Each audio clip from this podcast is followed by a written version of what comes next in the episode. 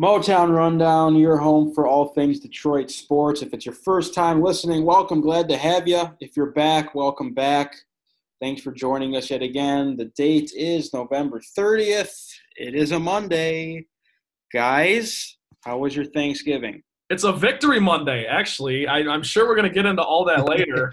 but um, of course we will. We got a lot, Trent, Trent. We got a lot. We have a lot to talk about today. We do. We do. We for do. several reasons. But sorry to cut you off. How was your Thanksgiving? That's okay. Thanksgiving was fantastic. I, I talked to Collins about this on Green and White. It was very not refreshing is not the word. Like I love my family, obviously. I love it. And I have big sides on both sides, you know. So I love going to the big get-togethers for Thanksgiving. But it was such a weird change of pace just watching the Lions with my family of five, like that was it, you know. So that was it was really fun. The food was great. Uh, it was probably the best food I've had on Thanksgiving ever because we just nice. all out because it was just us five, right? So we can basically hand pick whatever we have. It was great. I am very thankful for my family. How's that? It was a good Thanksgiving. Terrific. You had to make up for for last episode, Trent. Yeah, yeah, pretty much. By by saying that first, I was thankful for what did I say first? Like music or some shit. Yeah, you're like I'm thankful for music. It just doesn't go. It's a, yeah. yeah. Well, I didn't want to the same answer. Can you know what I mean? Like have, have maybe next year she makes the list, but. I had a great Thanksgiving. I had a great Thanksgiving. I mean, it is what it is. I mean, it's not to be like the big old family like get-togethers, but it was nice to see like my family. But yeah, great, great Thanksgiving, great sports wise this weekend. So yeah. Hey, I, how's, I'm, I'm how's Kyle Collins? We haven't shouted out Kyle Collins in a while. How's yeah, that's right, Kyle Collins. Yeah, Kyle Collins. I don't know. He's probably I don't know. He was probably fired up. I, I wasn't with him on Saturday for the Patricia Quintricia whatever then, but yeah, I mean I'm fired up. I'm locked in. And d- listen to this: played ping pong for the first time in like five years. Just just a great game. Great game. No, ping, pong's unbelievable, dude. If you get a couple people who actually enjoy it, you can play ping pong for hours. I could play literally uh, like all day, all day. Very fun. Well, that's good, Collins. I want to before we move into our uh, our show, our, our, today's usual programming. Per usual, I need my Ryan Collins Michigan State football corner. What do you got for me? What a win! What happened? Um, I don't get this I, team. I, I don't get this team. Uh, I mean, still not happy they started Rocky. I mean, he played pretty well. They actually used him in the run game, which is like the only formula I think you can have for him to be successful at Michigan State. But hey, they won. I mean, Mel Tucker seems like a guy who gets up for big games. So I mean, I don't know. I mean, I don't really know what this season means. Really, I I think the beating Michigan and beating a top ten team will help you in recruiting. But other than that, I mean, it's I honestly, if like for a lot of teams were really good, like this COVID year, as like it stinks because you have like an all-time team. Like you've been locked, like a team like Ohio State, where you've been locked in for the last like two years. You're like, here's the crescendo. It would be like if Michigan State's 2015 like college football playoff team, like that that there was so much build up to that like team and that senior class. Are like, oh, this is going to be the best team Michigan State has ever had, and they're going to be able to contend for a national title and then to have that like cut short with COVID and everything going on for Michigan State, just because they're in like a rebuilding year, it's kind of like a blessing in disguise because these games they they matter, but they do they really like so like I don't know. Mel Tucker's done a good job. Michigan State basketball was a lot better. So they hit the uh, state hit the trifecta. What was it Saturday? Football yeah. win, basketball. Win, hockey. hockey win. Not bad. Are you still on the beat? Uh, not really. Oh, I. I still watch all the games though. You got squeezed out. Not really. I just didn't have time. Walk away. Yeah, I, lo- I love on your terms. Enjoyable to watch. A lot of They're newcomers great. on the team. They're great. Um, well, boys, I would love to get into the sports, but oh wait, how was your Thanksgiving? How was your Thanksgiving? Oh, it's good. Thanks for asking. No one ever asked. It was good. It was the see. Here's the problem though, is every year, like I tell myself, you need to take it easy on the appetizers because if you sprint yeah. on the appetizers, then you're just you're breathing heavy through dinner and it's a mess. But my mom had this like buffalo chicken dip and we had meatballs and I'm like stress eating watching the Lions. No one in my family really drinks either. I had to get up and go grab a high noon. No free ads, but I grabbed a high noon. Um, so it was it was good. But I'm just not. I told you guys, I'm not a Thanksgiving dinner guy. The turkey with the turkey's better day after cold on the sandwich, by the way. So that was nice to have one of those. Um, but yeah, it was fine. It was great. See the family. I had the Joey Harrington jersey was on. Didn't work. Usually doesn't work. Um, but whatever. That's that was my Thanksgiving. Now I'm all into Christmas though. Like the trees up, the the lights are out. It's beautiful. It's a great time to be alive here. Yes, it is. It's the most wonderful time of the year, to coin the phrase. I am so I- Right. I disagree with that. Like the things. No, I love Christmas time more than anyone, and like I, it- it's like It doesn't me and my sound like it because you just said. No, listen to my explanation here. Okay, okay, go At it. least if at least when you're in school, I and, and none of us really jumped into the real world except Rabs. But the the Hey. little gap, the gap between Thanksgiving and Christmas is usually like your most stressful time in school for the first semester. So I like this like one to two week gap. Not a fan of, but like that last day you're done with finals, you're like, okay, lock in Christmas time. It's fantastic. So I, I'm just saying, I, I I think people overlook how brutal the like little gap between Thanksgiving and Christmas is sometimes if you're in school. That's that fair. fair? That's very fair. I think Kind for me, it's kind of just like the the the mood. I just there's always there's a constant ambiance in my heart that I am just so excited that it is Christmas time, and I I just I just feel warm all the time, and I do good deeds, and I wave to people, and I just have fun. Nice, dude. Look at you. But, but at the same time, yes, I'm slammed with school shit, and I'm like really stressed out about all that. But it's all good. So I, I, I guess I, I guess I actually do agree with Ryan Collins 100. percent But whatever. Anyways, you were gonna say something, Rabs, before we completely backpedal.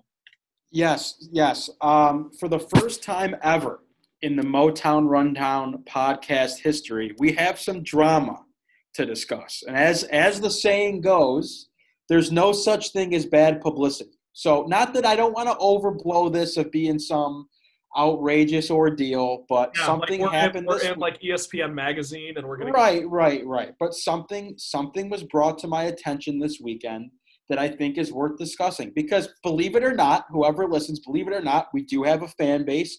The analytics show that people do in fact listen to the show. So I want to be transparent with the Motown Rundown family and explain kind of where we're at here as a show. So I'm going to try to break this down to you as best I can and walk you through the events that transpired this weekend. So a good good friend of mine who is a longtime listener of the show he knows who he is brought to my attention this weekend that there is in fact somewhere out there in the ether in the interwebs there is another detroit sports podcast calling themselves you guessed it the motown rundown so i see this and immediately you guys know me i'm kind of quick to you know the, the, uh, the temper can rise if i if i get agitated my my heart rate started going when I see the screenshot that there is in fact another podcast out there called the Motown Rundown.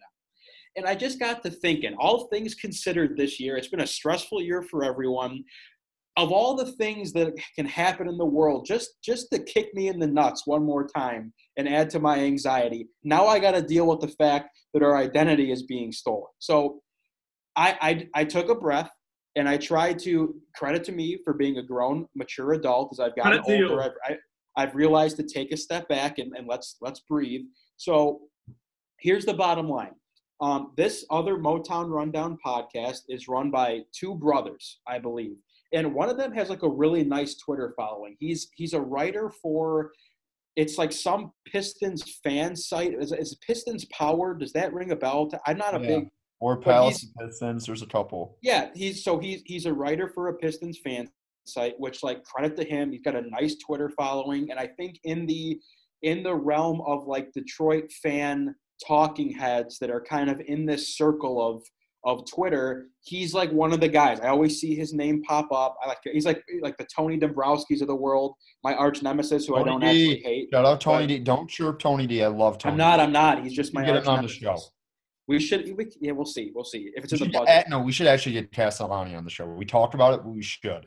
Yeah, he's a beauty. He, he makes me laugh. But anyway, I digress. So um, th- these guys, let me preface this by saying these guys seem like very, very nice guys, and they do good work. Like they they do good work. I, I'm not trying to, I'm not trying to throw shots here. I'm just trying to tell you how tell it tell it how it is. So for new listeners or those that are not familiar with our show, let me give you a little bit of history. So I started this podcast in 2018. I was a student at Michigan State. I believe it was my junior year.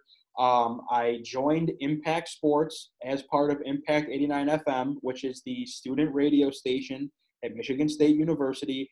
Joined the sports team. I took this idea that I wanted to start my own Detroit sports podcast to our sports director Ryan Cole. They approved it. So for the first like eight episodes, I did this show by myself. Again, 2018.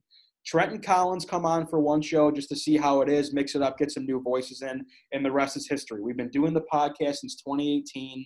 Um, ever since then, I mean, very shortly after Trent and Collins joined, we were on Facebook, which you can find us. Just search the Motown Rundown. We're on Facebook. You can like our page. All our episodes go there. We're obviously on the Impact WDBM website where all of our episodes get posted. We're on Twitter at Motown underscore Rundown, which I have to come back to. Don't forget that little tidbit. We are on Twitter at Motown underscore Rundown. We're on Spotify. We're on Apple Podcasts. So we are a legitimate podcast, obviously. We've been doing this since 2018. Come to find out, checking these guys out, the other Motown Rundown, they have started their podcast at like the end of August in 2020. So they are a brand spanking new podcast that has developed. Now, I tried to give these guys the benefit of the doubt, right? I was like, maybe they've never heard of us. Like they maybe they just they just came up with the idea like, oh, Motown Rundown. That sounds good. Let's just run with it. Like that's it's a possibility. I'm not gonna drag these guys I, I have no idea what was going on in, in their in their brain. So I listened to their pilot episode. I there you go, guys. I gave you a listen, other Motown rundown. Listen to their pilot episode, and there was a mention in the pilot that they were like giving out their Twitter handle, and they said that it's like a funky spelling of Motown Rundown because Motown Rundown was taken, which the one guy I believe said was infuriating. Quote, infuriating. So now I get to thinking when I started this podcast in 2018 as a 19, 20 year old kid, I did my due diligence to check Facebook, Twitter, Instagram. I Googled it, Spotify, Apple Podcast, making sure that nowhere in the world was there another podcast named the Motown Rundown. And I'll say, trying to come up with a name that was creative for the podcast was not easy to incorporate Detroit, Motor City, Motown, and, and make it unique and be a fresh uh, name that bridges the gap between Detroit and sports. Detroit sports is what we do here on the show, same as the other Motown rundown. So my question is like, I got to thinking, this is where my cynicism kicked in. I'm thinking, I mean, I checked in 2018 did these guys bother to check before they made their podcast? And again, I, I don't want to start a conflict. I'd like to give these guys the benefit of the doubt. I don't hate well, it. No, no, no. Hang on. They, they I don't hate they, it either. Uh, hey, the gloves are off for me. The gloves are oh, off. no, no, no, no. I'm not gonna let you guys go there. I'm not, not gonna. I'm not gonna let you guys go there. I think they do good work. I'm and I'm a fan. Look, more, more the merrier. When it, huh? Should we should we like have a duel like Motown Rundown versus no, Motown I Rundown? Just, no, well, I, I'm gonna break down to you what happened in our next steps. I have a plan of action, but I'm a fan. Look, the more the merrier when it comes to Detroit fan voice, voices out there. So in no way am I trying to come after these guys and ruin their podcast. It's just a shame that they happen to pick literally the exact same name that we use for our podcast. So what I did was again take a step back. I on my personal Twitter account. I sent them a DM to their Motown Rundown account.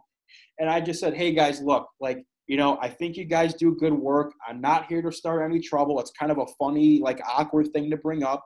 But just so you know, like, we've been doing our Motown Rundown podcast since 2018. You know, we got, I mean, dude, like, we got, we have logos, we have branding, we got the title, we got our little Your Home for Detroit Sports. We're on Apple, we're, we're everywhere. Like, we're a legitimate podcast that's been established for the last two to three years. I just wanted to bring it to your guys' attention, hoping we can find some kind of solution to work from here. And I said to them too, it would be mutually beneficial to get this figured out because the last thing these guys want, I'm sure, is is having people look for their podcast and they land on us and we take that away from them. Just like all the work that we've built for the last two, three years, I don't need people looking for us and then saying like, oh, there's these other guys over here. So it just it's mutually beneficial to figure it out. So sent them a DM, no response. I, I sent them a DM on Saturday, I believe, or Friday or Saturday. Then I DM them again today. Just said, hey guys, just want to touch base. Just I don't know if you guys saw it, whatever. Again, here's me, glass half full, benefit of the doubt. Maybe I don't follow them, they don't follow me, they didn't see the DM, whatever. It is what it is. So I had to come on here and talk about it today.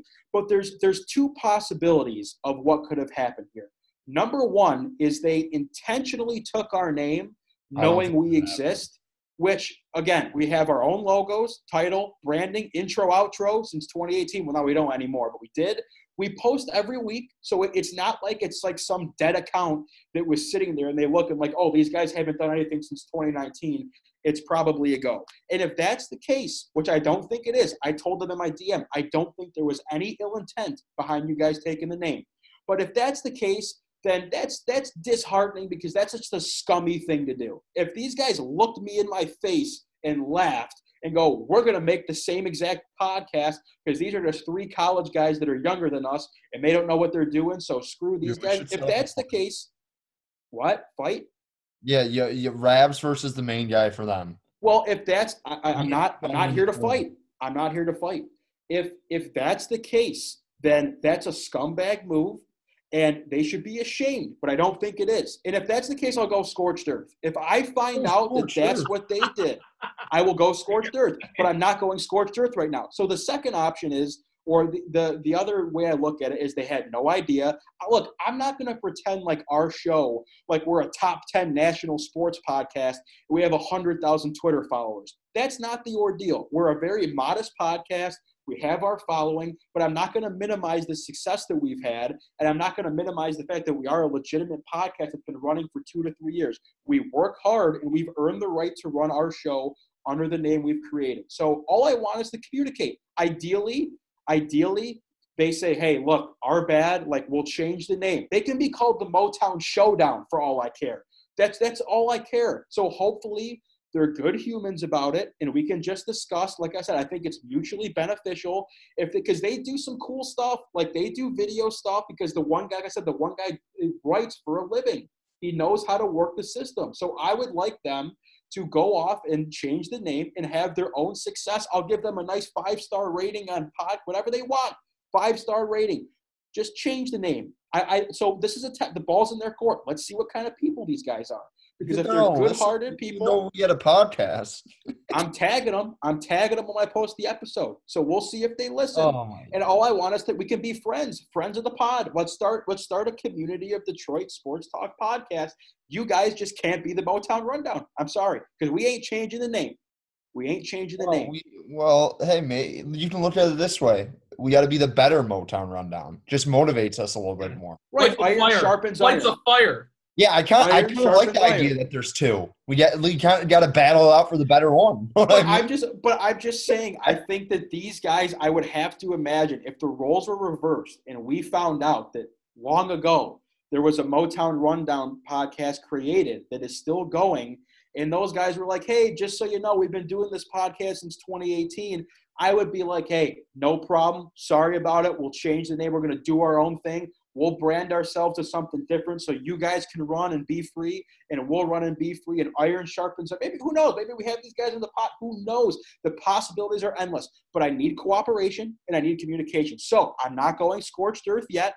I would just like to get in touch with these guys. I don't want the. I'm sure there's some Motown rundown dogs that are out there that are willing to go out there and and I don't know, just ruin the podcast. I don't want that. I don't want any slander. I don't want any slander. So all of our little gremlins hiding underneath Motown Rundown guys, our Motown Rundown, stay put. Stay put. We'll let you know. That's all I have to say. I, there's no beef. I don't want to start beef. Well, well There's said. beef. In all seriousness, well said. But my gloves are still off. I, I, I'm just, I'm just gonna say that right now. I don't really. I, I'm, I am not on the front line here. It's you. I am behind you in your corner. I'm that hothead that just Thank needs you. to shut up. I'm, I'm, I'm basically you're- Paulie you're from insane. Rocky. And, and then I'm, Rocky? I'm Rabs' cut man. I'm his cut man. At, at the, Listen, it- listen. it- Rabs is Rocky Balboa. what- what- I'm give me a Paulie. rating on Collins is What Mickey. Motown rundown is better? what? Like every, I know, I just me and Trent just literally talked over each other there. That was Yeah, it's probably gonna I heard Trent. terrible. What did you say? Trent, go first. Sorry. No, all I was saying, I just made a really dumb analogy that I always do. I just said Rabs is Rocky Balboa, and I'm Paulie, and you're Mickey slash Apollo, whoever you want to be. I, Well, if I'm, you're I'm, offering Apollo, yeah, I'm Apollo. Apollo's the coolest person ever. But I'm just saying, what's it called? Uh, I like every week we do a ranking. Say what Motown rundown showed up this. I'm, Well, I'm- look, I-. I- I might just. There's no way. I'll say this. There's no way they knew because what's it called? A lot of our branding is DBMs, so it could be behind that. Because like if you it- sometimes when you search our Apple stuff, it's not the easiest stuff to find. So Well, I, like, I, don't. I- I, I- don't think. I'm trying. I want to give these guys the benefit of the doubt. Like I said, they they seem like they're nice guys, and I have to imagine they're good enough people to at least communicate and go like, "Hey, we're sorry, we didn't know. We'll change it," or they'll explain their side of the story, and we might just have to coexist. But it would just I would have to assume for them because again, they the guy has a following as it is. One of the guys, like he does good enough work. So obviously, you know, they have they have a decent following on their Twitter. Like I said, I'm not gotta be sitting here pretending like we are. Huh? We gotta be better. Oh, yeah. be Well, I. I don't. But it's It's gotta be better. I don't want. It's not a competition. It's a friendly environment. But I could go Definitely. scorched earth if I found out. If I found out that they want they. If they went low blow on me, then I'll I'll go scorched earth. I'll blow it up. I will. So I'm gonna give them a week. I will post the podcast tomorrow. I'm gonna tag them in it as a like a joking, like, "Hey, they stole our identity, ha ha ha!" And I just want to get in touch. We'll figure it out. But you can't. It, it, I just can't believe that at no point they were like they just searched Motown and Run just to make sure. Just to make that's like if we named the podcast Pardon My Take. Like really? Like you didn't you gotta do Well, some due I, I think diligence. they have a little bit bigger of a following than us. It's big.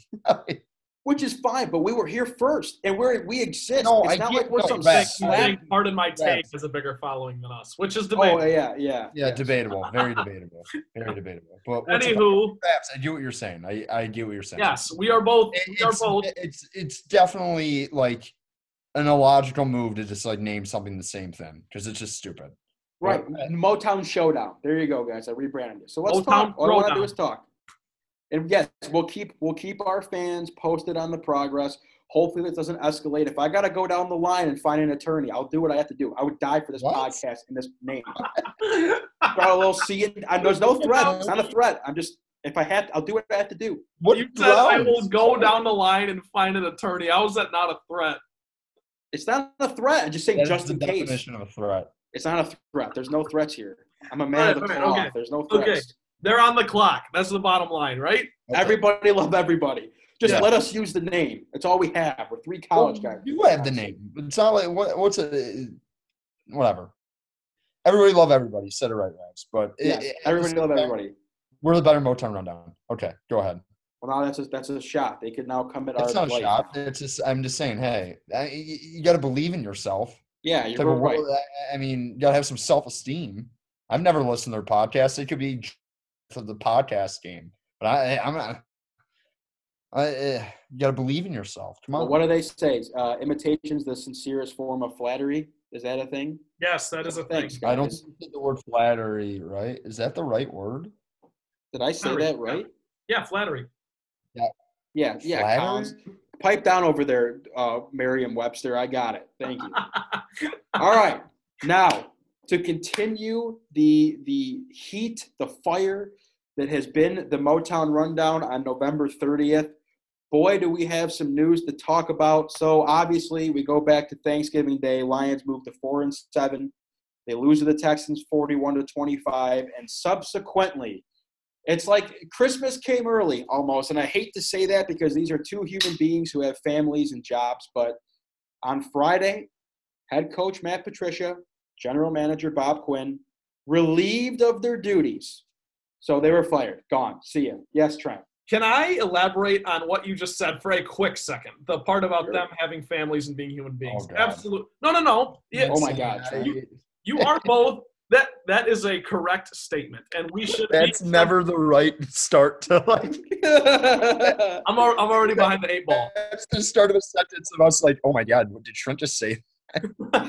listen, listen. Let me go. Let me go. I, I am already behind the eight ball. I understand, but while that is true and we are being sensitive to that, obviously, if I saw them today, I wouldn't say anything about their family or anything like that. I want to say this if you apply the same principle to any other job, like if you got a surgeon here who keeps messing up and, and people are dying on his watch, he should be fired. If you have a doctor who keeps falsely, um, you know, what's the word, diagnosing people with COVID 19 and they don't have it, he should be fired. This guy, and, and, and I want to say something about Bob Quinn later, but Matt Patricia put us through football hell. I mean, if you guys or anyone our age talks to anyone from the age, you know, 16 to 25, right in that sweet spot. If you talk to your dad or anyone from your dad's generation or generations before us, whatever, they would tell you there's been worse guys. I understand. But for me, in my intellectual, objective fan mind, which has probably been going on since I was about 11 or 12, when you can really get a better understanding on the sport of football, this is the worst guy that has coached in this city, let alone for this team. I'd rather have Brad Ausmus coaching my football team than Matt Patricia enough, coaching. Enough, enough. I, I can't. No, no, I, I, I, just, that. I just want to bring that up. I yes, Rabs, you are exactly right. We need to be sensitive to the fact that they got fired and lost their jobs and their people, but they stunk at their jobs and they deserve to get fired. That's all I have to say. No, I get what you're saying. I like. I love when people are like, uh, they have families. I'm like, they're also making like three to four million dollars. Right, They're- and they they're- they're stunk like- at their job. This is Yeah. job. You signed up to be a football coach, bro. You came from New England to Detroit and said there was a lot of work that had to be done. Whatever. I don't. I I don't want to like just completely rip it open, but you guys. no, I, no, I get what you're saying. I because I completely agree with you, Trent. Sometimes people are just like, it's their job. This is part, of, literally part of their job. Like you, you're in major sports, like them, like say one, Rabs it's a job at 97-1 and he sucked, and everyone hate like Rabs doesn't go out and complain because he gets pulled off the air because he sucks, even though Rabs doesn't suck. You know what I'm saying? Like that's just like every job, and, and, and like that it, it like comes with the like price of territory. You're getting paid three million or whatever. What was Patricia getting paid anyway? He's gonna get paid No out the idea. he's gonna get paid out the rest of his contract anyway. Like whatever. So will Quinn. Like, hey, cool. I'm gonna make a bunch of money. Just like, and, oh my god, Trent. Trent has a Patricia shirt, the stupid beard and microphone and the pencil thing. I bought this prior to year two. I actually gave him a What? chance. I, I, I gave him a chance after year one. None of us were calling for his job. We were all like, I you know, well, I was not. I wasn't. Um, I, I said you got to Yeah. give him two years, but whatever. That was actually year one was his best season, by the way. So uh, shout out Yeah, to year great. one, Matt Patricia. Probably because they didn't completely go scorched earth to um continue to use that phrase and trade away Yes. Slay and Diggs and uh, all those guys and Golden Tate. But whatever, whatever. That's neither here nor there.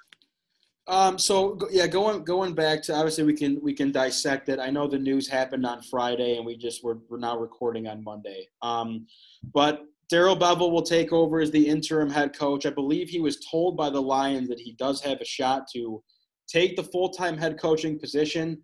Lord, I hope they don't give it to him. But I'm said? sure it's a. What do you say? I have a quote here from Darrell. No Bevell. interest. He goes, He thank says- you, no he says- thanks. I get a five game audition. End quote. It's adorable, Darrell. Adorable. Give the ball to give the ball to uh, D'Andre Swift more than six times a game.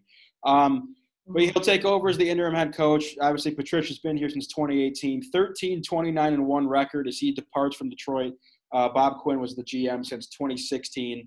So I guess I guess just to, to break it down for me, um, it, w- it was no surprise that you now hear guys like Darius Slay and A'Shawn Robinson come out and speak up about how whatever you know Patricia allegedly telling A'Shawn Robinson that you know you that something about like you could lose your job or I could make you lose your job or whatever. The bottom the bottom line is, and the overarching theme is that for the past three years we've gotten the sense that the locker room and Patricia never really meshed. And if you're a head coach of any team, let alone a professional sports team, you have to be a leader of men or women, depending on what sport you're coaching.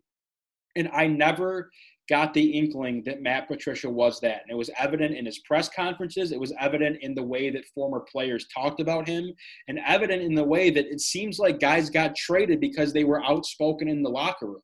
So the fact that we had to listen to Matt Patricia for press conference after press conference after loss after loss, doing the whole like arrogant Bill Belichick routine, like I'm going to keep my mouth shut and we'll just look at the tape and move on.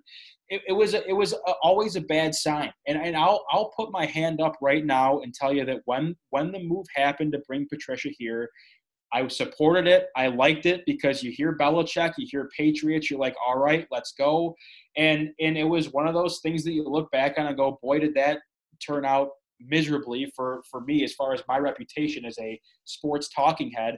But the, the former players coming out should tell you a lot. Patricia just not a leader of men, never gained the respect, and the team just simply didn't want to play for him. On top of that, I don't think he was ever a great game manager. And as a defensive, again, this is the biggest like talking point of, of his career here is the defensive guy, the defensive rocket scientist. The defense never, never under his tutelage played at a high enough level to compete. Whether it was him, Pasqualoni, or Undlin calling plays on defense, it just never worked. And and, and we look at Bob Quinn too, and, it, and the thing we've talked about for so long is are they joined at the hip? And, in the more and more the season went on, I got more toward the side of if one goes, they both have to go. And we talked the beginning of this year, and Trent and I were especially high on the roster. And I, the more I looked at it, and you watch these games go by, and you see your Desmond Trufants play, and you see your Jamie Collins play, you just kind of get the feeling like this roster might not be as good as we thought. And you have to look at Bob Quinn for that. Not that every move that he made for the roster was bad, because you know Golladay came here under him, Swift. Obviously, you could the, the list goes on as far as players that were brought here that have been that have looked decent and, and, and have looked pretty good. Um, but the one thing that I will say to close out my opening statements about the move it this is something that that needed to happen. I don't know if there was a single person left in Detroit that was supporting Matt Patricia.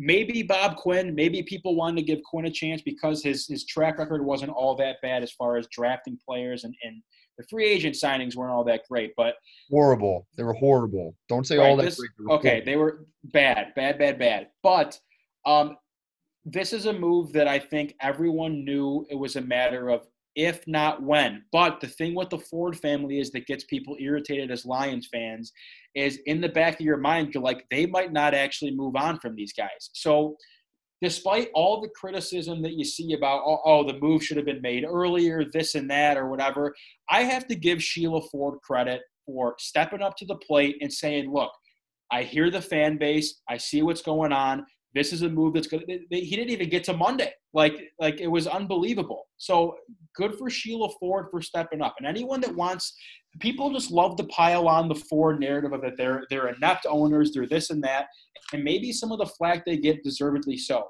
But you have to admit that this Sheila Ford could have easily rode this thing out to the end of the year. She could have kept them both around whether it came from the locker room, the fan base, whatever, and you saw that legendary picture of her up sitting in the box with her hand in her head. So she knows she everyone that criticizes her for being tone deaf because she's a Ford, she clearly has some kind of read on what the fan base wants and what needs to be done.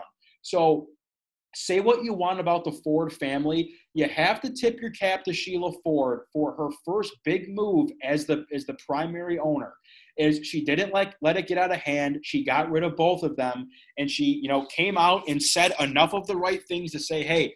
We want to put a winning team on the field. This is this was not going the direction that we felt it was going to be possible to do that. So they're both gone, and you have to just hope. And this is where again, Sheila Ford has she she's she's gotten the first half of it done. The second half is making two good hires. It starts with the GM because you'd like the GM to get his own guy as the head coach. So the GM pick has to be a, a home run. I am disgusted with the fact that Rod Wood is still here because I, again, as we talked about last week, the guy that, quote, not a football guy, shouldn't be the president of your team. But I digress. They made two crucial moves that had to be made. Now Sheila's got to find a GM. We will talk about potential replacements, but those are my thoughts and feelings about the moves that had to be made, did get made. And now it's a breath of fresh air as a Lions fan because they're finally doing something against all odds because how they usually perform and they're moving in the right direction. Uh, Collins, go for it. Go for it. You tip your cap to the Fords and like she like, and but I will say this: this has like been the first time in a very long time because uh, in my household when my dad works he does alexa turn on 97.1 the ticket so I, am doing schoolwork and i got stop the gator anderson i got i got Valenti on i got wojo on so i'm hearing all these different tapes so i get what you're saying like eh, valenti's take was like oh like I, I have no confidence in Sheila. Like that it's fair. I would agree with that. I have zero confidence in the Ford family, and I don't think any Lions fan has confidence in the Ford family. But I also am not all the way the same thing where he's like he waited too long or like something like that. Like I, I don't like she she fired him midseason. That's something the Fords usually don't do. You give her credit for that. But like I, there's zero confidence in me right now, like eh, like that this move is gonna like dramatically change the organization. And, and, and I know what's it called we've been calling for Patricia and Twins head basically the last like month. It, has it, been clear, and, and, since week one, we were just like, "Hey, Patricia's got to go," and, and, and, it was from day one. You see all these articles from Lions beat writers. Beat writers are writing articles that people need to be. A head coach needs to be fired. They these people need to talk to the head coach every single day. That like you never usually see that. You'll see like a columnist see like Wojo, someone do that. You see guys like Justin Rogers, you see guys like Kyle Meinke, like literally go like this guy needs to go because guess what? They probably have players telling them like, hey, no one respects them off the record, like stuff like that, which is clear. I've never seen ever coach it aired out like Patricia's been aired out right now during the time. Like you, you see it down the road like five to ten years later like, oh wow, look what Mangini did when he was like there in Cleveland or stuff like. But like immediately, yeah, like guys coming up from the woodwork. Travis Fulgham, who had a cup of coffee here, is basically like doing a Kermit the Frog with the coffee. Like, it, it, it wasn't that hard. It was there was an obvious like culture problem, and it was on Quinn and Patricia. So I mean, thank God they're gone. But the confidence I have in the Ford family to hire someone competent at the GM position is low. And especially like you said, Rabs, if Rod Wood person, one of the main advisors in this decision, a person who doesn't even know the game of football, why would I be confident? That's where I kind of stand.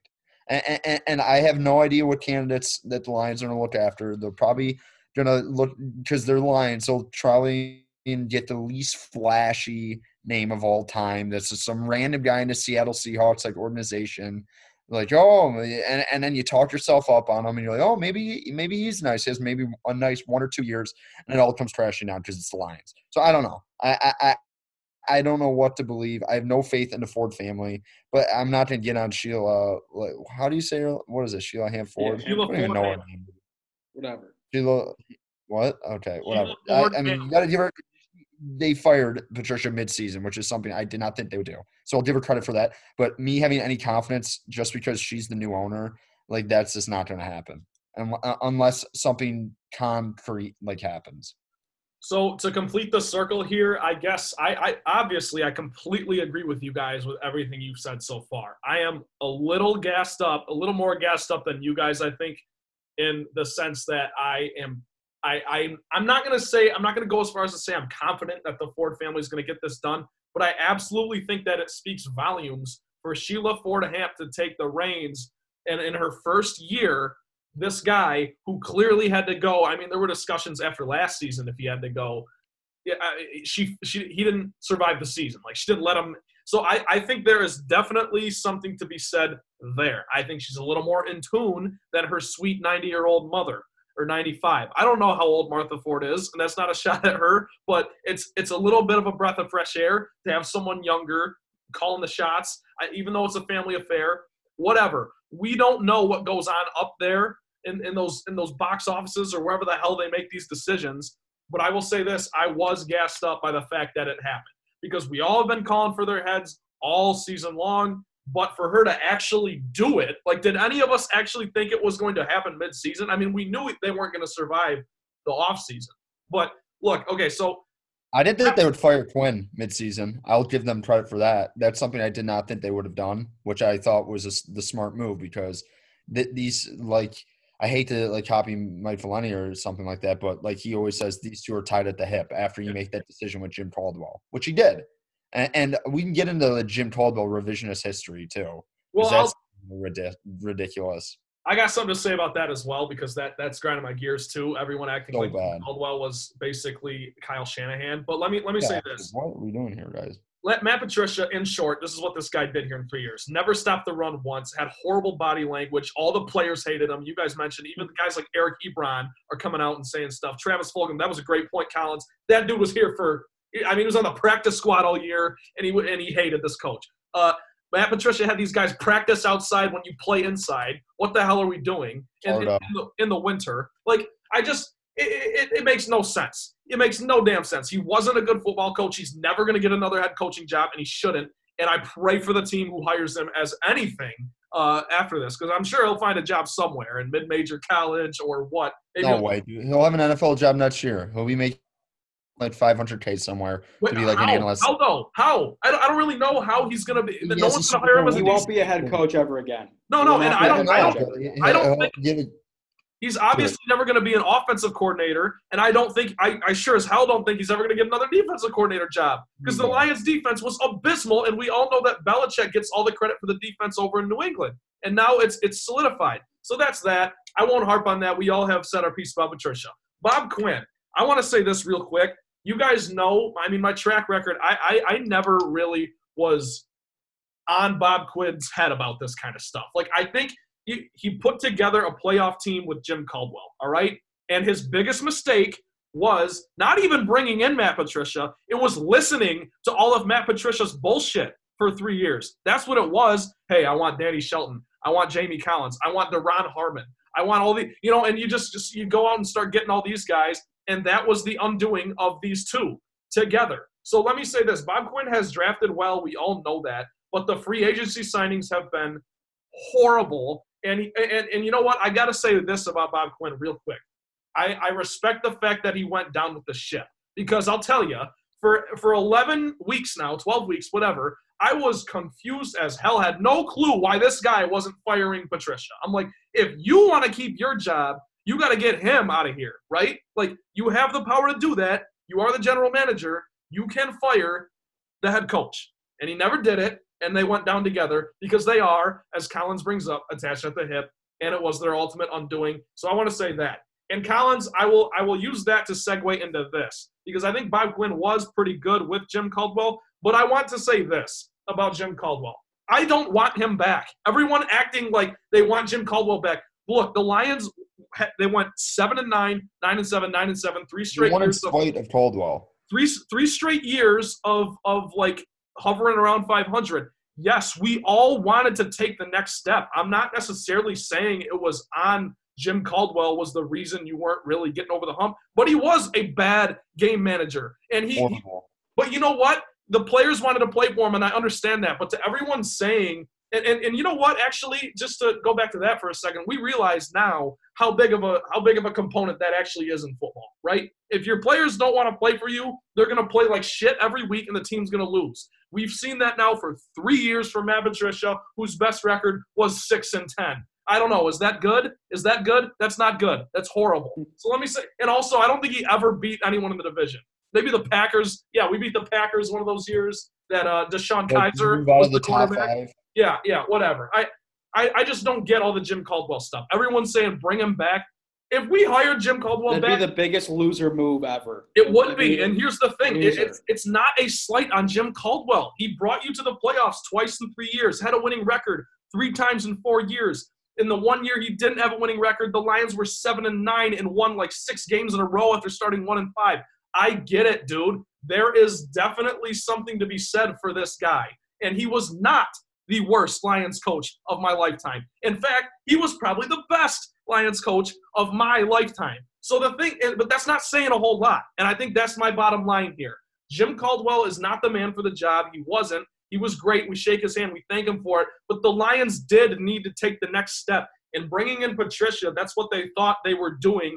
And obviously, it didn't work out. To put it to put it short and simple. So I want your guys' thoughts on Caldwell. I, I just I wanted to bring that up because my buddies were texting him, and I, I I saw World of Isaac, who's great Twitter account. Love Yeah. that guy. Hope he's doing well with cancer treatments. But I swear, like he was just like, "What is going on with all this stuff?" And I was like, "Yeah, you know what? Like, what is going? Like, Colo went nine and seven stuff. but like toss them games. He tossed them games with game management like decisions, and, and like Dan Orlovsky could go. On, this is another reason why I don't like Dan Orlovsky. He like glorifies like the Lions teams that went nine and seven and.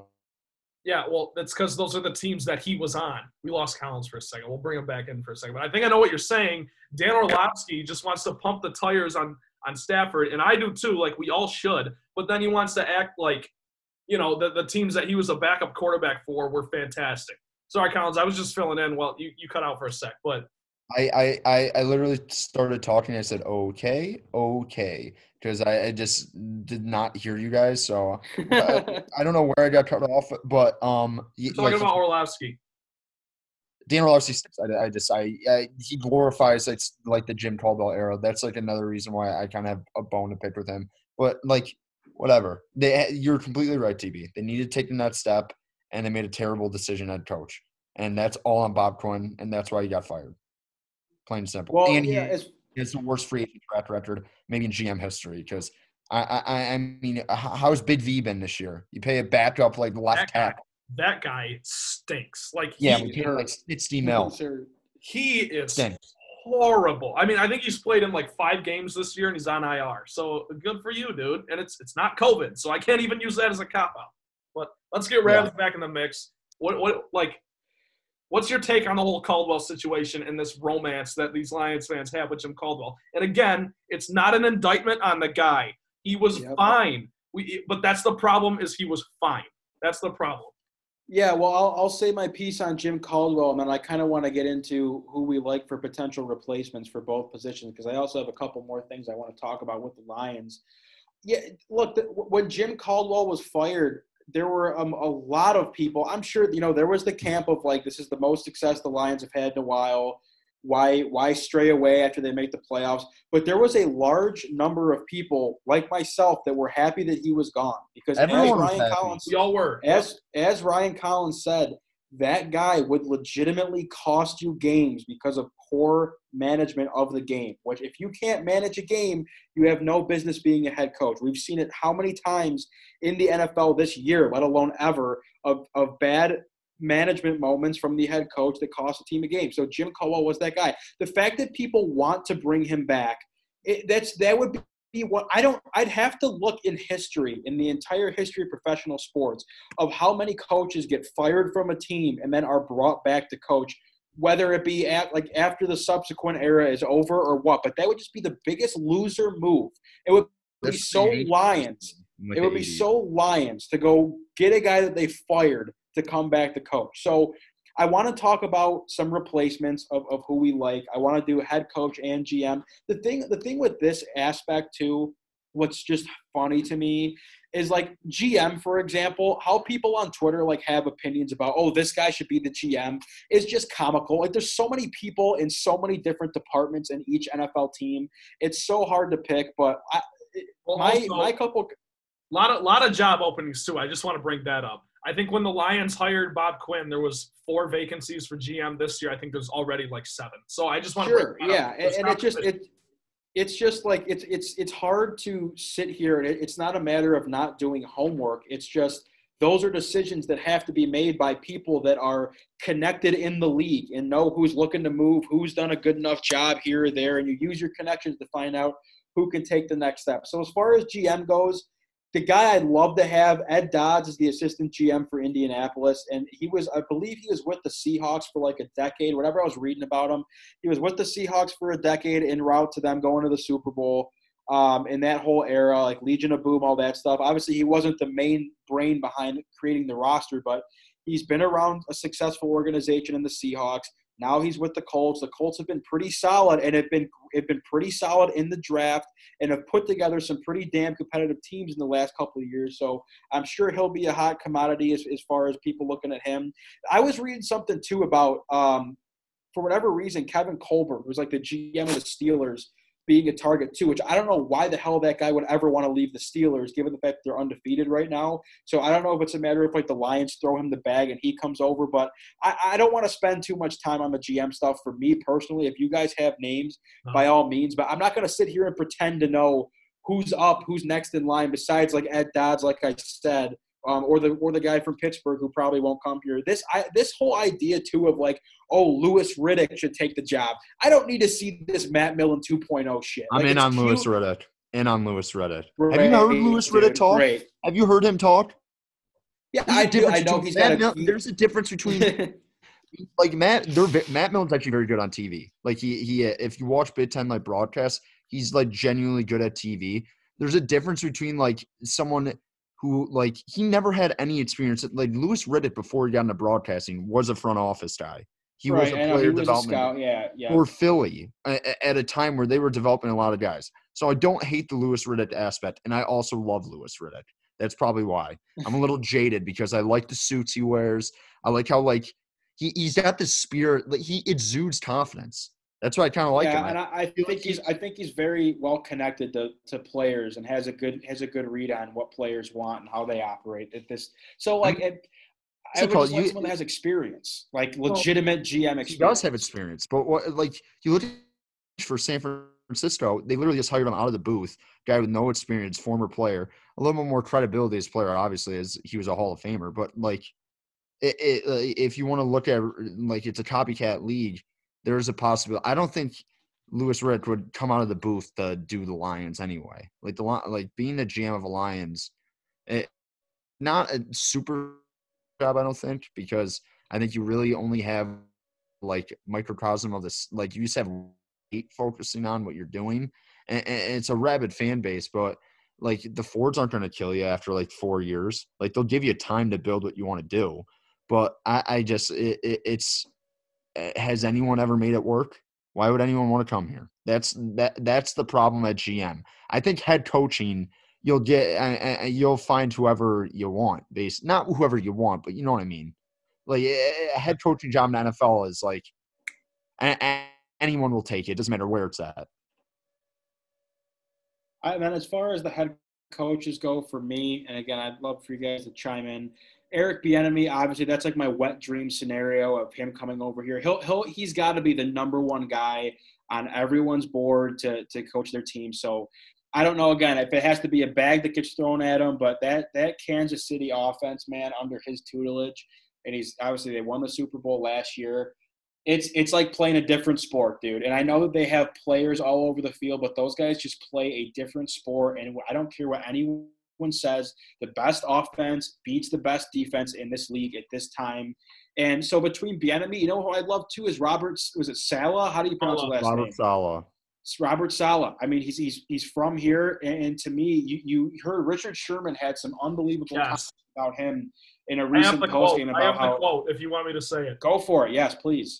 he said he has to get the Detroit job. Obviously, talking about Saleh. He says he's homegrown. He's a great leader of men, and he's not stubborn. He doesn't just think that he has all the answers. He comes up with a great plan and evolves it definitely with shot his players. right there End quote. Exactly. The whole thing sounds like paradise after what all the all the hell we just. I mean, really, like that was the antithesis of everything Matt Patricia just put Lions and Lions fans through. So I just want to bring that up. I personally want an offensive guy. Rabs, I'll let you finish, but like I just want I want an offensive guy. But if you don't go offense, it's got to be that guy right there, Robert Saleh, because it's a guy who actually cares about this franchise. Grew up a Lions fan, probably wants to see the team succeed, and that's all. That's all I have to say. I'll leave that there. Yeah, no, I, I, I totally hear you on the offensive front. Like I, I do. I think if you get a good enough coordinator, then your obviously your troubles kind of go away. I, I don't need to see Darrell Bevell here He won't be. beyond this year. There's no chance. And, right. and right, you have to assume that new GM comes in, he gets his guy, the guy brings in his own staff. Um, the OC from uh, the Rams is another guy that people have been talking about too. So that's the thing you got to get. You got to be careful about. Like you can't just pluck these guys out of teams like, oh, the offense is good, so he'll be a good head coach. I think Robert Saleh is a, is a guy that has had support from his players and the organization is, is being a guy who can be that leader of men that we talked about. So Bieniemy and him are, are the two guys that I would just love to have. Um, I, I don't I don't need to see them try to get cute. Like these people that want like Urban Meyer or Ryan Day, like take it easy for a second, for Christ's sake. Like that's that's just out of control, unnecessary. So those are my two guys. But again, I, I just you have to obviously go GM first. Let the GM get his guy. Um, but beyond that, I mean, I don't really have anything else as far as looking at candidates if you have guys that you think you'd like to see. And just for me, that's this is where, as Colin said, this is where Sheila Ford can can step up to the plate and hit another home run. She did the first thing that was right, which is get rid of these guys. And, and, this, I know there's that narrative of like who's ever succeeded here, but I, but my my flip side to that is like the Lions have never had guys come through here that have been like once they move on from the Lions, they've had like unbelievably successful careers. Like maybe like Jim Schwartz has been a fine D coordinator in Philly, but if you look at past coaches that have been here in GMs, none of, none of these guys are Hall of Famers. I just think you've had a you've had a litany of bad, underwhelming hires of guys that have not been able to get the job done. So that's why for for everyone that wants to rag on the past and go, oh well, I have no faith in Sheila that she can get something done. Well, that just, just don't don't cop out like that. I get what you're saying because the Fords have not shown you a good track record of making good hires, but it's going to take one good hire. It's going to take a Why good GM that, hire I and don't coach. get that. It, it, they've done this. They've done this how many times? How many head coaches have they had in the last 20 years? I don't like I, I don't get why I need to give them the benefit of the doubt. Like why should I? I mean, it, I just think it's a it's a new person in charge making the premier decision. I hope she and makes know- the right decision. I don't have faith right. in So that's fine. I get that you don't have confidence because it hasn't been good, but I'm just saying you make you make one good hire as a GM and you make a great head coaching hire and things can turn around. And there's so much parity in the league. Like it's it's not like you got to try to get a GM and you're going to be building the team for 15 years. Like it, it's it, you can turn it around if you get the right guys in. So that's that's that's all I have to say as far as as far as coaching candidates, GM candidates. If you guys have any suggestions, throw them in there. But I do want to talk about a couple more things before we wrap up Lions and move into the picks and move on to the rest of the show. I'm very interested to see if the GM or head coach has. I mean, we're going to talk about this. We always talk about it. Is tied in with Stafford. And Yep, that was my next thing. Yep. if the head coach or GM, like one of the things is like, I, I want to rebuild like immediately. Like I like Stafford, but like good riddance, we're gonna move him. Or like uh, you get like a guy like say you get um like uh what's his name? You get Lincoln Riley from Oklahoma, which he's not coming here. I'm not saying he's coming here, but like you get a head coach kind of he's like I need a new quarterback. I want to run a spread offense. I I, I want the quarterback to run the football. Let's go get Zach Wilson at, at, like the eighth or like tenth spot or like move back in the first round. You know what I'm saying? Like that that is the one question I have for whoever comes in here because that is the most intriguing part about this because the Lions like stink and I don't think the roster is very good. So I think they're gonna have to rebuild. But like Matthew Stafford is still capable of performing for I think two to three more years at a high level. So I, that's the interesting part about this. I will say this about Stafford. I think you, you guys know I love him like more than Played terrible myself. on Thanksgiving. Awful. Yeah, uh, everyone did. It's whatever. It's look, look. Stafford Collins, you're exactly right. Has two to three more years of at least B plus football, like at least. So I, I, I definitely think that could be a longer tenure, and I definitely think that if you bring in an Eric Bieniemy, by the way, I'm not predicting this, but I want to say this: if Eric Bieniemy ends up in Detroit, I think the draw for him to even come here in the first place could be Stafford. Like he's got an arm. He plays similar to Mahomes. Obviously, doesn't have the escapability and does the things with his legs. But I mean, there's not a throw Stafford can't make. And I just think, and, and Collins, I, I said this to you on Green and White. I just think the general consensus around the league is that Matthew Stafford doesn't get the credit he deserves, and he's a hell of a lot better than what Detroit's given him. I think most executives, coaches, players around the league, I think they get that. And by the way, I don't know if you guys saw what Aaron Rodgers said a couple weeks ago or last week about Stafford. Did you guys yeah, see that? McAfee show. Pretty- yeah, pretty much just saying he's- credit. Yeah, pretty much just saying he's wildly underrated. Now, I, I am of the opinion that Aaron Rodgers has a hidden agenda and is just saying those things so it makes it sound like it's harder for him to win his division every year. But that's neither here nor there. Whatever. I just, I, I, I, I hate Aaron Rodgers, bro. That's all I gotta say. I'm, oh, I'm, Let's I'm, I'm. I just want to bring up the fact that whoever the new coach is, if it's an offensive-minded guy, there's a very good chance they'll keep Stafford around. It's going to come down to the general. manager. I think it's the opposite, Trent. You think so?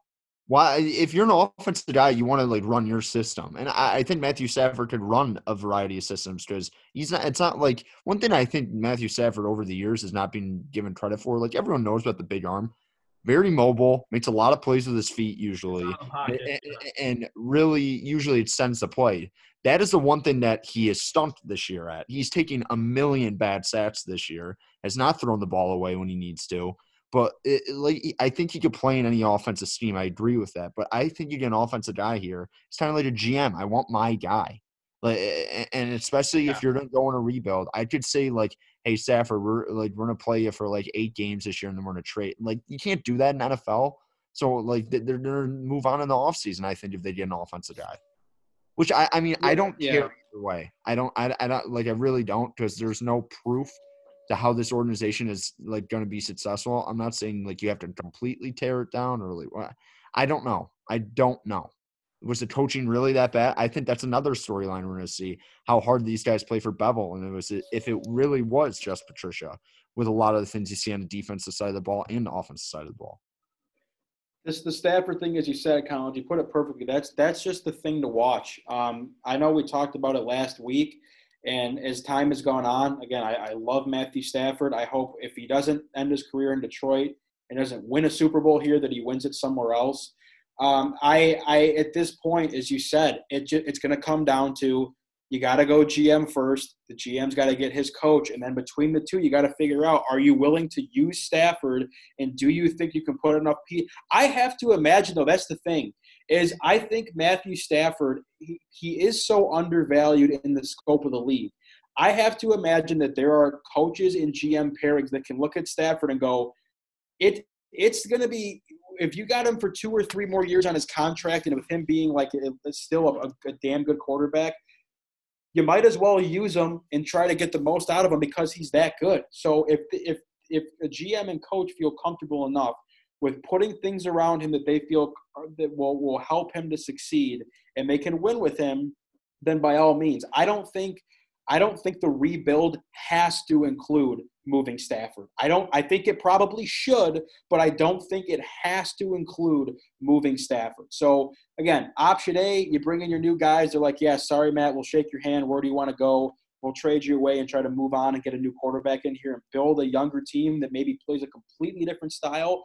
Or they come in and go, match the guy for the next two or three years. We'll reevaluate when the contract's up and let's go. So I hope Stafford sticks around because I love the guy to death and I think he's a great quarterback. But at this point, as I said last week, if if if the new regime feels like they have to move on from him to succeed, then do what you have to do, but it better work because people are going to be pissed if they get rid of him and it Talk does not about- work. Talk about the revisionist history with Caldwell. It would be a Yeah. hundred times that with Stafford if this team is to like move on from Stafford and then like go two and fourteen the next year. I mean, Well, this is what's going to happen. They're going to move on from him, and then you're going to hear all the people who wanted to move him forever, like, "Oh, well, you had Matthew Stafford, and you couldn't win with him," stuff like that. You're going to hear that, which will happen because if he's given a competent offensive coordinator and competent weapons, he will be successful. The thing about him is, I don't think he, like you said, Trent. I do. You said like people around the league don't undervalue Stafford. They understand how talented he is.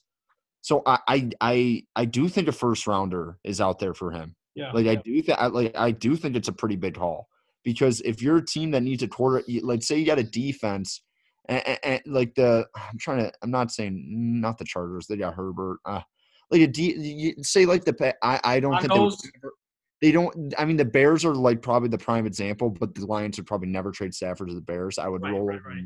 like everyone Well, like Pittsburgh, Pittsburgh, if Big Ben hangs them up. yeah, like or or New Orleans, like stuff like that. Know what I mean? Like there's a first Yeah. rounder out there if you really want it, because I, I, there is people with quarterback questions. I know it's a deep draft this year, but I'm just saying, I think you can get a big haul for him. And if it's a founder and some other pieces, and, and you're deciding to rebuild, I think that's the right move. I do. But if he stays around, I'm not gonna like piss and moan because whatever they do, I do think they're going to be drafting a quarterback in the next two years, and having Stafford around is not awful for your new quarterback. Let's uh let's talk about as we wrap up Lions here. Let's talk about the rest of the season. Um, obviously, the the playoff the playoff hopes, if they are not already dead, have dwindled down to a a, a shrivel of what they used to be.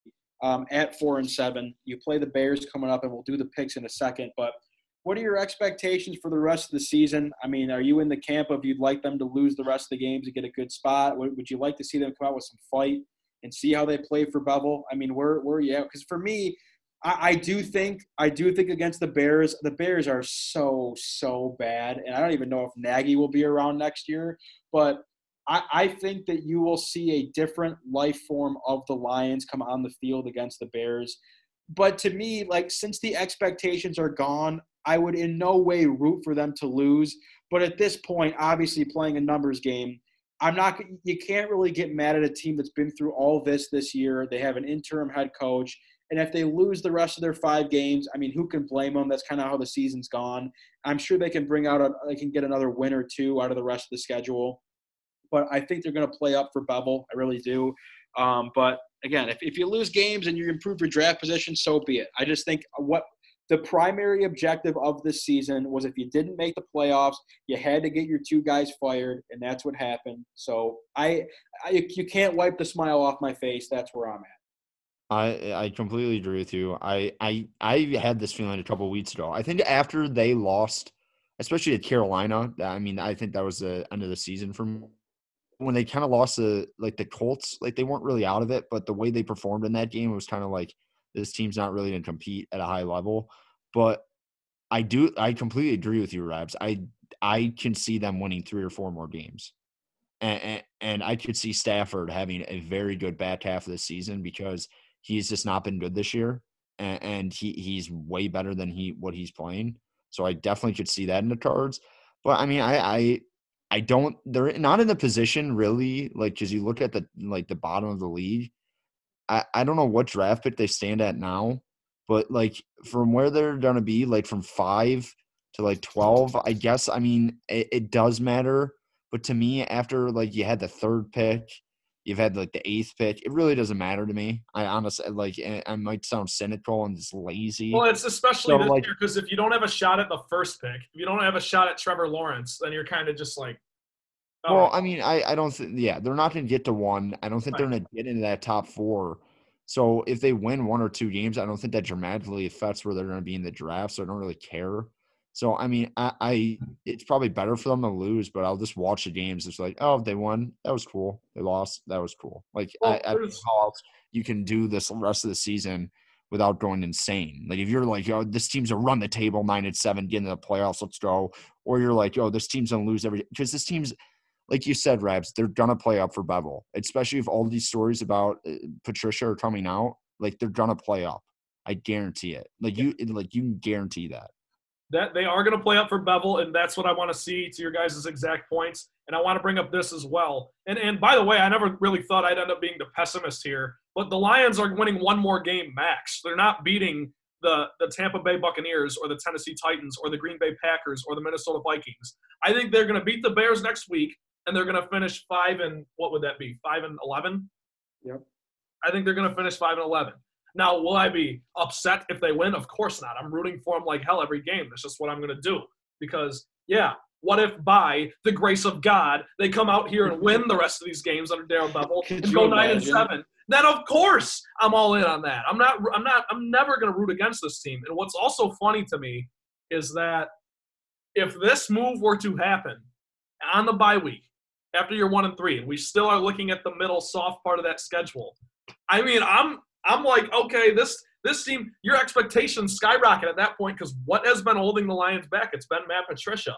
And I guess the last thing I want to say here is this: everyone is now on audition.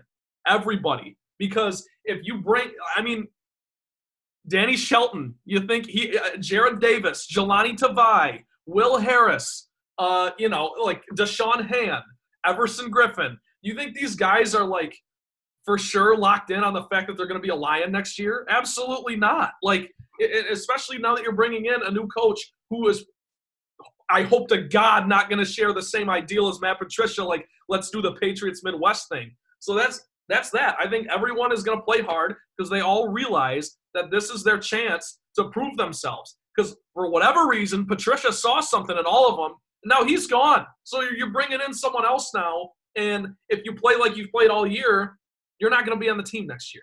And again, I have always said, last thing, I've always said all season long, and really Patricia's whole regime, that I can't judge people on this defense when he's the head coach because the scheme is so bad.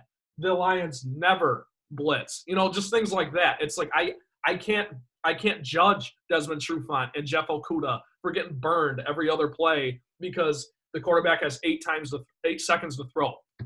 That's that. That's a lot. That's all my thing. I want to see the Lions play hard for Darrell Bevell. I want to get a clearer view on who's going to be around next year, and that that that's it. Yep, well said, well said. Let's do the uh, let's do the picks, and we'll do Trent's trifecta, and we'll get out of here. Uh, picks the leaderboard: Ryan Collins, ten and twelve, inching along in the third spot. Trent Bailey, twelve and ten. I am thirteen and nine. It is a tight race with a handful of games left to play. We have Lions at Bears, one o'clock on Sunday from Soldier Field. I'm sure the weather is going to be cold, snowing, sleeting, hailing, whatever. The Bears are a three point favorite. The total is 45 points. Ryan Collins, what do you got? Well, I'm like I said last week, I'm getting killed with the Lions over unders. I'm getting killed by the Lions over unders. That's like you literally look at my record, and I think I probably have like the majority of like the game lines I either push or I will usually win them. I probably am like one for like how many games have been played? Eleven. I'm probably like two for nine on over under. So I can't get a read for this team. I thought it was going under because I picked them to go over like the last like six weeks and I didn't. So this week, you know what? It's going under. I mean, literally the. I mean, if you've watched the Chicago Bears play, they can't move the football, and they usually have a pretty good defense that shredded on Sunday Night Football last night by Rodgers. But I mean, the Packers are, by the way, one of the weirdest teams ever. Just one week they look horrible, and the other Yeah, week they good or not? I don't know. show on turf. Well, it, it just like it, it's it's really just like interesting. I don't It's stupid. That's what it is. It's I stupid, mean, Rodgers and I feel bad for them because they're going to get their asses kicked in the first round. I don't think that's gonna happen. But um uh give me I'm gonna take the bear actually no, I'm gonna take the Lions in the under. Lions in the under. I think the I think you're right, Rabs. They're gonna play up this week. Well, the Lions are definitely going to cover. I think we're all going to pick that. Rabs, I don't want to speak for you, but I think the Lions are going to cover because I think the Lions are going to win. I said earlier, I think this is the last win they get, but I do think they get this win because the Bears are completely inept and they are going to play up with Patricia gone. The Lions are. So, uh, um, I, as far as the over under goes, I mean, it's like the Bears can't move the ball and their defense is pretty good. So if you add up add up those two things right there, I think it's going to be a low scoring game. And I'll pick the Lions to win like 17 to 13 Lions, and it goes under. So there you go. I will also take the Lions here. I do think it will be a Lions win. The I've I've been pretty bad as of late on the over unders as well. I mean the Bears defense is great. I just think that I just have this picture in my mind of for some reason the defense just like boom figures it out and they play hard because Patricia's gone. The Bears uh, they yeah, talk about a bad offense. They stink as well, but I think the Lions D can hold them off enough. I'll take the under. I'll take the Lions and I feel good about it. Hopefully they play up and uh show us some life here at the end of the season. Uh, now to close the show, Trent's trifecta. What do you got for us? As he's eating, Trent is eating. I was trying to un- yeah, I was- absolutely classless. Eat- I was eating an animal cracker. This is why the other Motown Nice. rundown is better than us because I eat during the show. got guys eating Hey, animal come on. crackers. Don't All say right, that. guys. First question, and this is a tongue-in-cheek question, but it's actually serious. Do you think Matt Patricia could win as a high school coach? Do you think he could Yes. win? Yes. Explain, because I don't. Because he no he I mean he's a defensive coordinator at a pretty like at the New England Patriots. Like I, I trust that he is somewhat knowledgeable, and, and and I think some of that like intimidation and like alpha male stuff actually works at the high school and college level. That's what I was gonna say. That's his best case. Is that yeah? And, and it's not like you're dealing with guys for five to six years and guys who are 35 years old who are like have been in the league and have experienced other coaches. Like these kids in the high school level is like, oh, this is what high school football is. So I, I think it, he actually, I think would probably be a good high school coach and maybe a good college coach. Trent, I that was a ridiculous question. Yes, the guy, the man has coached in the NFL. I would like to think that he can out game plan like the phys ed teacher Yes. from Yeah. from XYZ high school and just simply went on that. So I'm gonna say yes. I think he'd be a good high school coach. Um, I don't know, like college level. That's the thing, man. Like, I, I, there's a certain aspect of being a coach of like kids that age that you have to be able to relate to them and like kind of get where they're coming from. I just don't know if Matt Patricia can do that. Like, I think I think he rubbed a lot of the pros the wrong way, obviously, but I don't know. I, I, I have to imagine that Matt Patricia will end up coaching like a position group on defense or maybe get a DC job in the NFL again. He will not be a head coach in the NFL ever again. I can promise you that. But high school, yeah, he can get the job done. Okay, well, my argument against that, and I think he would too, but I guess if to play devil's advocate is just that. Why are you trying to ruin the guy's life? No, no, no, no. Listen, what was he supposed to be able to do here for three years? Stop the run. What did he never do? Stop the run. What do high school offenses do? They run the ball ninety percent of the time, unless you unless you're cast Tech. Consistent. I mean, just burying the guy while he's already dead. Like, come All right. on. Second question on Trent Trifecta here. Have you ever had Collins? I might have asked this on Green and White, but I want Rabs' thoughts. Have you ever had cranberry sauce and is it good at all? Yeah. I don't think you asked me that, and I've had cranberry sauce. It's fine. It's not great. It's not like an elite or top tier Thanksgiving meal or side, whatever it's considered. It's not like I, I I've had it before. It, it's it usually doesn't find my way, find its way on my plate. Okay. I don't I, I don't like the fact that it comes out of like a can and it slides out like a log. That's like the cranberry like there's like the slices and then my grandma brought like a she made like a cranberry relish this year. I just don't know what what are you supposed to do with it? You just eat it? You just drink what what, do you do? Just Well, tr- Is it a I mean, there's different. There's difference. I know what you're saying, like the canned, like ocean spray stuff. Or it's yeah, like yeah, that's that's that's uh, yeah. I don't hate that to be honest. It's not. I mean, it's not great. It's not like, but there's also like cranberry cranberry sauce where it's kind of like, like kind of like gravy where you just put it on stuff. I'm that sure I'd like the like- sauce, but I just I have no interest in the relish or the log of cranberry that comes slides out of the can.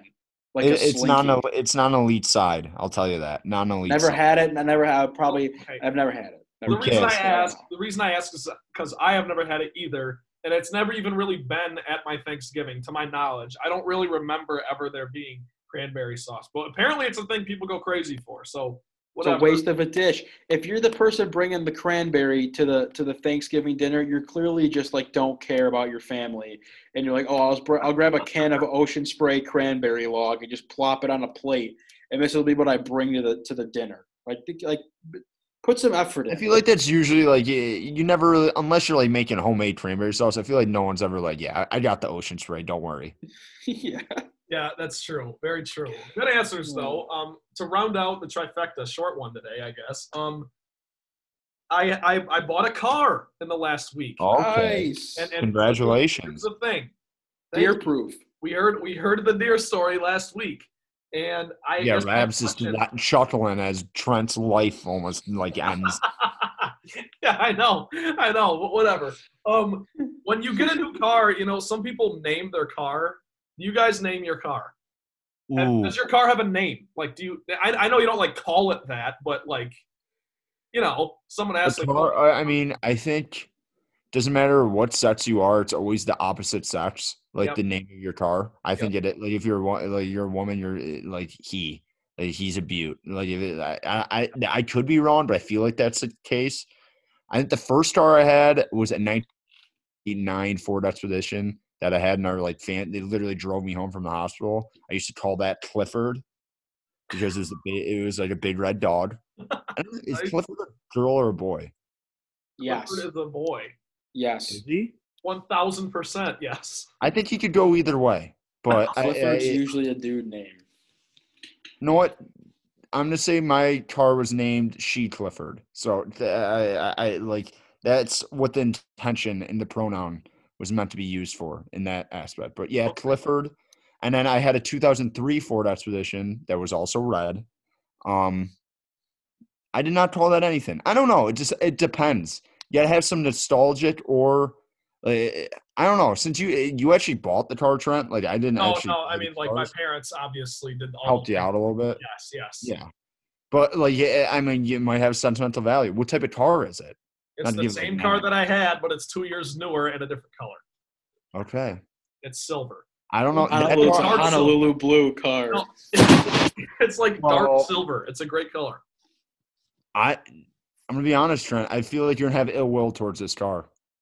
I already love it more than the old one. I know that's Yeah, horrible. Wow, you just Yep. throw the old one under the bus No, like the that? old one, the old one was great, but you know, the old one was the high school. There's a lot of good memories, a lot of bad memories though. A lot of, a lot of drama, a lot of driving home from school dances with with people I. Oh. okay, whatever. Whoa, We're not okay. doing this. Whoa, That's, we'll save that. We'll save that for the Motown Not like rundown that. after dark. It is not like that. It is not. Motown like that. after dark. Jesus. I'm talking about bad experiences at the Okay, dance. yeah, I gotta gotcha. Drive them You home. don't have to from get the into it. That's what I'm talking about. We're not about to have a psychiatry like session with Trent about like the blue uh, Ford Escape. What was Yeah, I it? Ford guess Focus. Ford Focus. I guess I made my bed with that one. So whatever.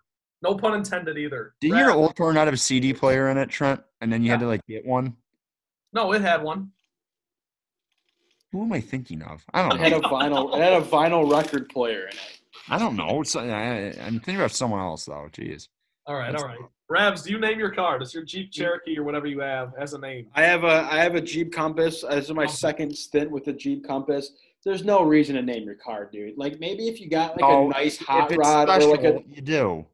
Dude. I uh, that's Just okay. because So you have the most generic like car from 18 to 24 doesn't mean that if you have like if you it, say you had a Ford Bronco Rabs like a 21, yes, that's okay. That's my that's what I was name it. saying.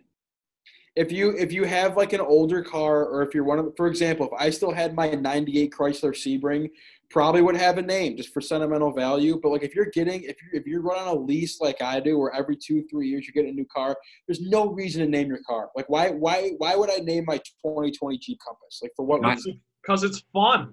It's My fun. neighbor- other things on my mind. Other things on my mind, dude. My neighbor had a 2003 Kia Sorento and it was white and he called it the White Lion. And it was maybe the like the worst car I've ever seen in my entire life. they called it the White Lion because it like would just hit birds on ats like it, it- so Oh. it was just like killing all these other animals. So they called it the White Lion. Good That's name. horrendous. I don't think they called it that because of that, but I've witnessed multiple birds hit that windshield. So That- White I line. guess that's cool. Shout Maybe out. it's maybe it's the angle of the windshield or something like that. My maybe. my new car's name is Nikki. All right, that's its name. Whoa. Like Minaj. Oh. Nikki. Not not no. It's Nikki N I K K I. It's not Nicki Minaj. It's So after Nikki Sixx of Motley Crue. Exactly. But it's Yeah, but also, dude, Nikki's Nikki's like too. You, you gotta name it like no, you gotta see it. Or something. You gotta see it though. It's it's slick. It's it's black interior. It, it's a Nikki. I'm telling you, it works. It with the car. dude, I don't know, dude. Car's like your second home. You want like a Gladys, like Yeah, it- dude, Nikki's Nikki's too spicy. Like I'm, I'm concerned about what you like want to do with this car because it's just Okay, a little. okay. Again, uh, Rabs. little spicy. relax here. Rabs is just laying into me today. Like No. I don't know what's say going some on. shit It's just a little- it's a that. little- Last week, Rabs is like laughing at it, just like chuckling. Trying to get me to Hey, say some incriminating you did- you're shit. Pretty funny. Now he gets a new car, just trying to blow up your spot. Unbelievable. Yeah. Well, that's it. That's it for the trifecta. Thanks for coming. Appreciate all. I feel like we. I didn't want to end on a bad note. I feel like No, we're not. Never a bad other. note. Never a bad note. Great Come show on. today. Do you have a Ah. bracelet, bracelet on, by the way, Rabs? Yeah. So how many times are you gonna bring it up, Collins? I, I'm sorry, are you gonna I bring it up? forget. It, my roommate has one too, and I'm just like, dude, why do you have that on still? Because I get that. I, get support donate a cancer bunch of money to cancer. I get that, but I would like to. I would like to highlight the difference between myself, Trent Bailey, and Ryan Rabinowitz. Ryan Rabinowitz wears a wristband of that represents an athlete who has cheated, and oh I Oh my wear a god, dude! I that believe represents the greatest basketball player of all time, who is Okay. building schools for children who cannot afford. Live strong, live strong still exists separate from Lance Armstrong. This I get not- that, like this. This is not live strong slander. I'm just saying, like, I did not. oh, I'm gonna sorry. be honest, Rabs. I did not know that. That's what I was Yeah, saying. like he he he obviously put a ton of money into the foundation, and it was well, like it was his named thing. after it. It was his foundation. named after him. Right, but he then uh, he eventually stepped down, and the organization still exists. They don't have like the say like the, like the company looks completely different as far as like the branding and whatnot. And obviously, like Nike has nothing to do with them these days, but they still exist. I don't, dude. I that someone I need to find a. a I don't want to say a better cause because supporting cancer research is great, but like if I if I had something else to support, I would wear it instead. But this is my this is my cause I support. And Well, I'm a no, big like I wear this all, I never take it off. bracelet. Never take this off. It's Never think obviously about all tongue in cheek. I am just messing with you. And we, by the way, we have definitely had this conversation before. You're exactly right. We we've talked Oh, about 100 it percent, Oh, hundred twice. percent. I have a peanut brain. No, no, no. We just we just average. We I would say we average this conversation once every year. Remember things. Which Actually, means I lie. I have a very good. memory. Collins is like speaking like a machine gun right now because I think it lagged and then it like all caught up. But whatever. That's that's good. I think. Are, are we done? Sure. Are we good? Do you want to be done? that's all I got. Yeah, let's be done. All right, that's it for today's episode of the Motown Rundown, your only home. The one, Detroit the sports. only. what? No disrespect to those guys, cool guys, maybe who knows? For Love Trent them. Bailey uh, and Ryan Collins, I am Ryan Rabinowitz. Submit any questions, comments, or suggest topics for the show at Motown underscore Rundown on Twitter or on Facebook at the Motown Rundown page. Don't miss a single episode of Oh. We are on Apple Podcasts. We are on Spotify. New episodes every single week. Thanks for listening. We love you guys. See you next.